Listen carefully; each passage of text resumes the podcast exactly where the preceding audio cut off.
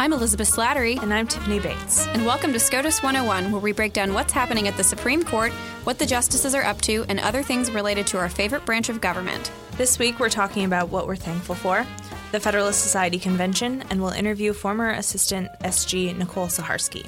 Before we get into the substance of today's episode, we have a request from our listeners. We will give out honors and dishonors for the best and worst judicial opinions of the year in our final episode of 2017. So please, if you have ideas, send your submissions our way with a brief description of why the opinion deserves recognition as either the best or the worst of 2017. So, what we're thankful for in this holiday season, we wanted to take a minute here at SCOTUS One, SCOTUS 101, to thank our listeners, first of all, and all of our wonderful guests that we've had so far this year, and mostly White House counsel Don McGahn. Yes, without Don McGahn, we wouldn't have Neil Gorsuch and all the new fabulous judges, st- such as Stephanos Bibas, Amy Barrett, Joan Larsen, Allison Eid, Kevin Newsom, and many more. We're also thankful for Senate Majority Leader Mitch McConnell and his leadership on judicial nominations. He took a gamble back in February 2016 by declaring that the American people and not President Obama would get to pick Justice Scalia's successor. He held the seat open, and it was an issue that loomed large in the presidential election in 2016. I don't believe the Supreme Court has played such a large role in an election in recent memory. So thank you to Mitch McConnell for helping to ensure Justice Scalia's legacy on the court. And we also can't forget about Chuck Grassley, who's gotten all these judges through their confirmation hearings, and who has also ditched the blue slip where senators have abused the courtesy. At least for appeals court nominees. Yes, indeed. Um, and finally, we're thankful for the growing SCOTUS shortlist. So last week, the president added five new names, including the Dogma Lives Loudly judge Amy Barrett, Brett Kavanaugh um, on the D.C. Circuit, who recently gave the uh, Joseph Story lecture here at Heritage, which you can watch on our website. It was fantastic. Indeed. Um, 11th Circuit Judge Kevin Newsom, uh, Georgia Supreme Court Justice Britt Grant and Oklahoma Supreme Court Justice Patrick Wyrick. So I would point out that Patrick Wyrick is only 36, which is just a few years older than me. So that really uh, requires me to, you know, sort what of ex- examine my own life and my career choices. Uh, why why am I not on a Supreme Court shortlist? and I think it's also interesting that Britt Grant. Um, clerked for Brett Kavanaugh. So I wonder what Judge Kavanaugh is thinking. He's probably very proud of his former law clerk, but also she could beat him out for the next Supreme Court uh, seat. So I wonder what he thinks about that. Yeah, I think he's 52, so uh, he's really the grandpa of the of the the additions to the SCOTUS shortlist. Sorry, Judge Kavanaugh. Sorry, we still love you. Uh, so uh, moving on, last week thousands of conservative lawyers descended upon Washington for the Federalist Society's annual Lawyers Convention. The theme this year was the administrative state. Tiffany and I both went. We had a great time, and we wanted to highlight a couple of the keynote addresses from the convention. So, first up was Justice Neil Gorsuch. He spoke at an evening gala hosted at Union Station and uh, remarking on how, you know, particularly during the confirmation hearing for him, uh, Senator Whitehouse and others had talked about this sort of shadowy cabal that is the Federalist Society. Uh, Justice Gorsuch said, if you're going to have a meeting of a secret organization, maybe don't have it in the middle of Union Station and then tell everybody to wear black tie. Uh, it, it, was certainly easy to spot all of the Federalist Society members. So Justice Gorsuch's talk focused on the separation of powers, and he talked a bit about originalism and textualism, two things we love here at SCOTUS 101. He said neither of which are going anywhere on his watch. So he he discussed the the frozen trucker case, which the Senate Democrats tried to use against him during his confirmation hearing. Of course, this was the case of a trucker who had abandoned his disabled vehicle after waiting in the freezing cold for hours. He was subsequently fired, uh, and Gorsuch dissented from a panel decision ruling in favor of this admittedly very sympathetic litigant uh, because uh, you know despite the plain statutory language that supported the employer's decision to fire him. So during his speech, Justice Gorsuch explained that this was a classic example example of how, as a judge, he strives to follow the law rather than what he thinks the law ought to be. He said, A good judge would look at this statute and know three things immediately. First off, the law is telling me to do something really stupid, which is, you know, rule against this, you know, this uh, sympathetic litigant who, you know, was just trying to, um, you know, not freeze to death in the cold. Second thing, the law is constitutional and I have no choice but to do that really stupid thing. And third thing, everyone who isn't a lawyer will think that I hate truckers. now, this was the real laugh line of the night. It got a lot of applause and, and laughter, uh, you know, uh, of everyone at the dinner. And it, it led to a, a few silly articles on the internet the next day talking about how Justice Gorsuch, you know, made light and, and turned this, uh, this litigant into a, a punchline of a joke. Um, I just had a flashback to his confirmation hearing. So I'll amend slightly when you said the Senate Democrats tried to use this against him during his confirmation hearing with the Senate. This is the only thing the Senate Democrats yes. tried to use against him in his confirmation hearing. Um, so it was a flashback to these ridiculous uh, statements they're trying trying to make. And as someone pointed out um, to the one of the people who wrote this article, saying, "Oh, he made a joke about this frozen trucker." It's like, no, he was really making a joke about people like you who like don't understand um, how the law works. Yeah, and that there was really nothing else uh, to latch on to to, to criticize uh, Justice Gorsuch. Anyway, the bottom line, Gorsuch said, is that in our legal system, judges wear robes and not capes. Uh, it was a fantastic speech, and I believe it, it'll be available on the Federal Society's website if you want to check it out. So the next night, I mean, Justice Gorsuch was fantastic, but the next night, the keynote speaker might have been even better. So, Tiffany, yes, tell us about the that. The real highlight of the FedSoc convention was hearing from White House counsel Don McGahn. Um, as we mentioned before, he is the man responsible for all of these judges. Um, so he he gave um, part of his substantive speech about what the administration is doing to roll back the administrative state, but also, and most importantly, he talked about um, judges and how this process has worked. So he um, he said that during the campaign, uh, when Donald Trump was still a candidate, Jonathan Bunch from the Federalist Society um, called them up to inquire, you know, what the, how they were going to go about nomination should the should the president win. Um, and McGahn said, "Oh, don't worry about it. We've got someone um, who's going to help us." So Jonathan Bunch asked, "Well, who is it?" Um, and McGahn said, Oh, former chief of staff, staff to President Bush, John Sununu. He has a lot of experience. Um, this was a huge laugh line at the convention because, as we know, John Sununu um, was President George H.W. Bush's advisor on judicial nominations, and he gave us some pretty uh, disappointing um, judges like David Souter. Um, yeah, I think if people didn't know at the time, uh, you know, when Judge Souter, Justice Souter was still on the Supreme Court, that he had actually been appointed by a Republican, you know, that may have surprised many people looking at his voting record. Yeah, and, and I hearken back to, I think it was right after um, President Trump got elected and John Sununu had some meeting at the White House. There's a picture of him. I think it was Josh Blackman who who tweeted, "Keep him away from the judicial nominations," and we definitely agreed. Um, but back to the the call with Don McGahn and, and Jonathan Bunch. So um, Jonathan apparently seemed quite alarmed at this, but he wasn't trying to to make a big deal, but he um, but he kind of gasped. And so McGahn said, "Well, we're going to have him uh, make a couple different lists. The first list, we want mainstream folks, not a big paper trail, the kind of folks who would get through the Senate, and will make us feel good that we've got that we put some pragmatist folks on the bench." um, I think this is when when Jonathan gasped. I think he was obviously referring to, um, you know, judges like uh, David Souter. Uh, but then he said, "We're going to have a second list, and the second list." Um, is going to be folks who are too hot for prime time, the kind that be really hot in the Senate, probably who people who've written a lot. We'd really like to get a sense of their views, and we want to make sure uh, make sure they're the kind of people um, that would make some people nervous. Um, and so John Jonathan said, "Well, what are you going to do with the list?" And McGahn said, "Well, we're going to take the first list and throw it in the trash, and the second list is what we're going to put before the Senate. And I know uh, Leader McConnell is going to get it done, and he has certainly um, done that and is well on his way to to doing more of it."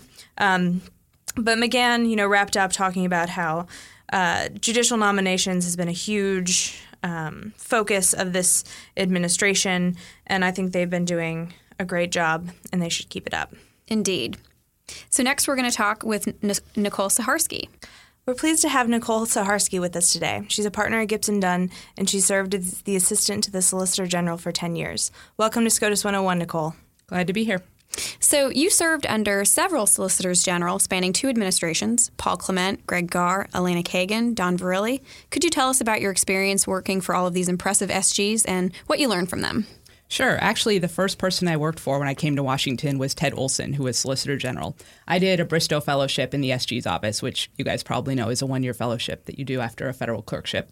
And so Ted was SG then, worked for him. And then by the time that uh, I finished that Bristow Fellowship, Ted was just leaving and Paul was taking over. So, you know, these, these people who are SG are like uniformly incredibly smart, incredibly dedicated the thing that I think all of them had in common was really a respect for the office and the career attorneys in the office and the role of the office at the Supreme Court, that sort of thing. But, you know, each of them had their own personalities. So, for example, Ted was definitely the kind of old school law firm partner type, but he was just incredibly engaged. When I when I first got there, I was, you know, a year out of law school and I wrote a memo about whether the government should appeal in some criminal case.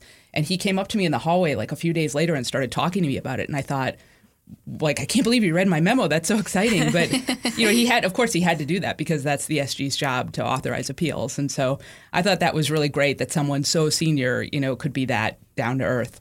You know, Paul was a little bit different in that he came in and he was so young and he had so much energy and he really was so good at figuring out like the heart of the case, right? Like what was really going to move the justices and that sort of thing.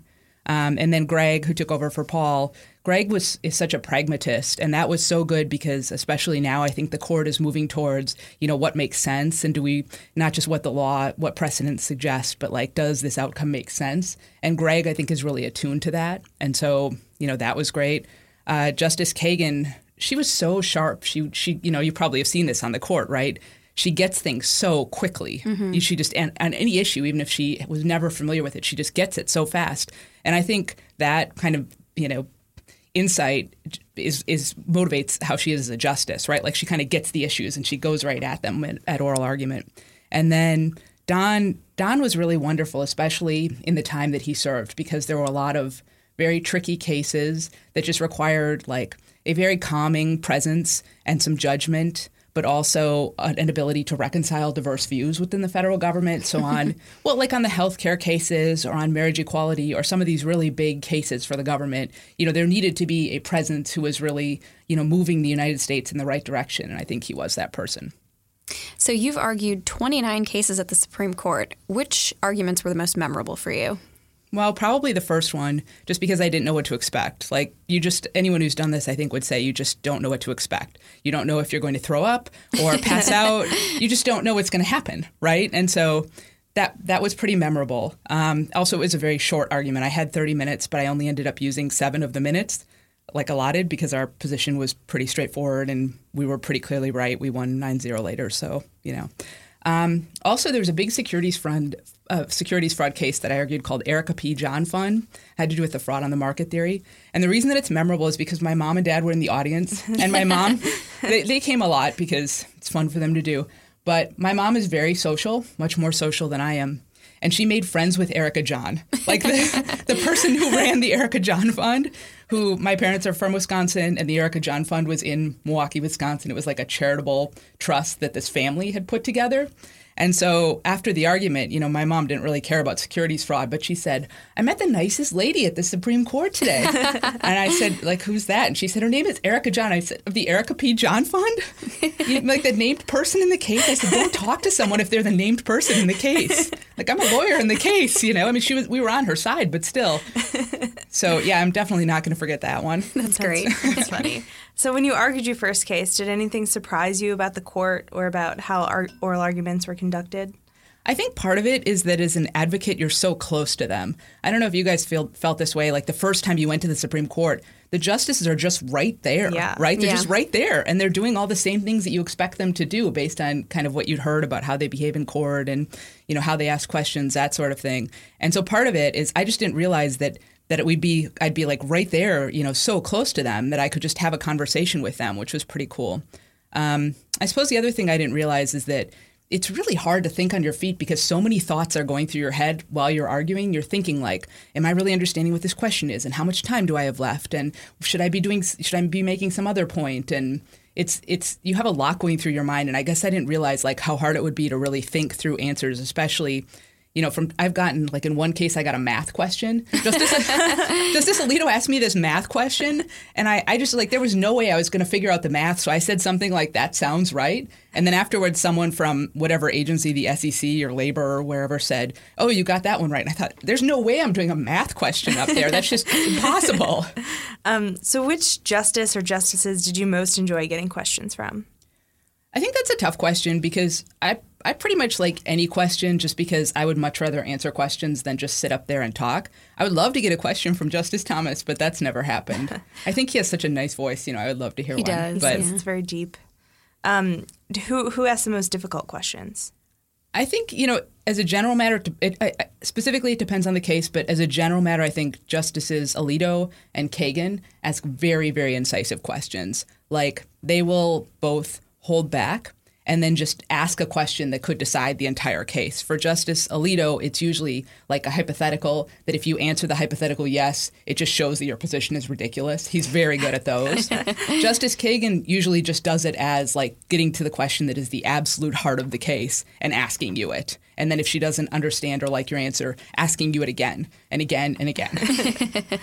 Um, so, is there one particular area of law um, for which you became kind of the go-to assistant SG, or did you have a favorite area of law that you got to work on? So, office? you know, in the SG's office, we don't, the assistants don't really specialize. The idea is we should be able to do a case in just about anything.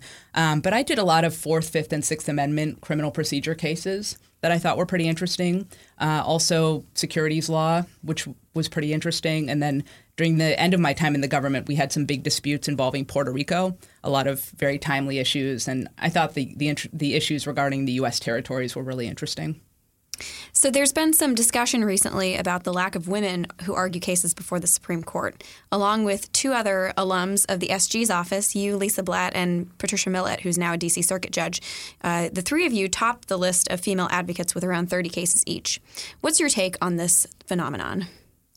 I mean, I think there are a lot of great women advocates now, and there haven't been in the past. And that's just because a lot of people become Supreme Court advocates through the SG's office. And for a period of time up to a few decades ago, there just weren't really women working in the SG's office.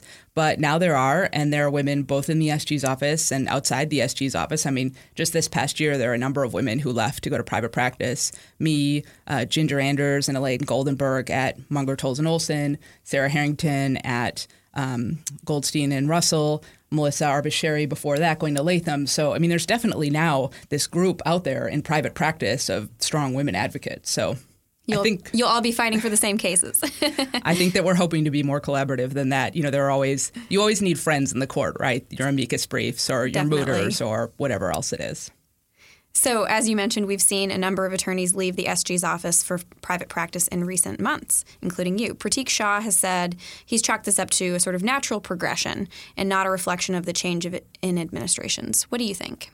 Well, I mean, certainly it's a reflection of the change in administration to the extent that some people got jobs in the administration, right? John Bash, who went to the White House and is now going to be a U.S. attorney in Texas, Curtis Gannon, who's been the principal deputy over at the Office of Legal Counsel, that sort of thing. You know, other than that, I think each person makes his or her own individual decision about how long to stay. Most folks stay five to seven years as an assistant. I was there for 10 years. After my ninth year, I pretty much told the deputies I thought one more year was going to be it just because I wanted to move on and try new things. And I think my friends who I've talked to that have left kind of made the same determination like what makes sense for them, their families, their careers, that sort of thing.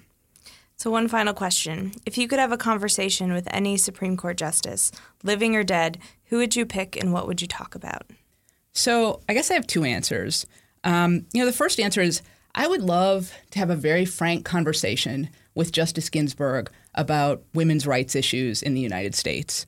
And I don't feel like I can do that because I'm a, an advocate who practices before the court. But you know, I'd really love to talk to her about what it was like in the cases that she litigated and how she thinks things are going, and you know what she thinks are issues for the future just because that's an area in which I would like to make an impact. And so she's the kind of person I would love to talk to about those sorts of things. I mean, that's the kind of thing my friends talk about. My friends who've left the SG's office and I talk about all the time.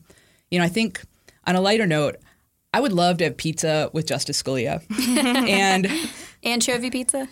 no, I'm a vegetarian, so so I don't know how much he would like that. But um, and I would invite my dad because my dad loves Justice Scalia. Like to my dad, Justice Scalia is the exact right combination of like you know conservative principles and Catholicism and liking meat. Which my dad, I'm a vegetarian and a Democrat, so I'm very disappointing to my dad. But Justice Scalia is like everything my dad stands for, basically. And so I wouldn't. I mean, I feel like I've had a lot of conversations with Justice Scalia about law. You know, in the courtroom where he told me why I was usually wrong in some particular case, uh, in his view. But like, I would just like to have a fun, go out and have some pizza and that sort of thing. I love delicious food, and I certainly had the sense that you know Justice Scalia had you know kind of that zest for life and having fun and that sort of thing. And if I could bring my dad, like my dad would absolutely love that. I think that sounds like a good time. well, Nicole, thanks so much for joining us. Sure, glad to do it. We'll wrap up with a round of Supreme Trivia Thanksgiving edition, where I'm going to try to stump Elizabeth. Uh oh. Now, I'll mention before we start that uh, the first two of these questions are Article 3 ish questions, but the second two are Article 2 ish questions um, because, you know, a lot of Thanksgiving traditions revolve around the president. Okay, so first question. What type of Thanksgiving food was involved in an illegal price discrimination suit at the Supreme Court? Um, wasn't there a pumpkin pie case? It was pie. Yes. So in Utah, um, I don't know if it was pumpkin. I didn't. I didn't read the whole case. Well, we'll say it's pumpkin pie. yes. In keeping with the holiday this week. A 1967 case, Utah Pie Company against Continental Baking. So this involved a challenge by the Utah Pie Company, who sued three other pie companies for conspiracy to drive it out of business. okay. Second question. Which Chief Justice discussed the religious significance of Thanksgiving um, in Lynch v. Donnelly, a case about a nativity scene sponsored by a town? Lynch v. Donnelly, that would have been in the 80s, so I'm going to say Chief Justice William Rehnquist. Uh, no, it was in the 80s, but it was a Chief Justice Warren Burger at the time, early 80s. Um, so Justice Burger um, pointed noted the religious significance and history of Thanksgiving, even though it's now largely seen as a secular holiday. But this is, you know, as you well know, pretty disputed, um, which leads us into our third question: What president um, refused to issue Thanksgiving proclamations because he believed that they violated the Constitution? Oh, Thomas Jefferson. yes, exactly. Okay. Fourth and final question.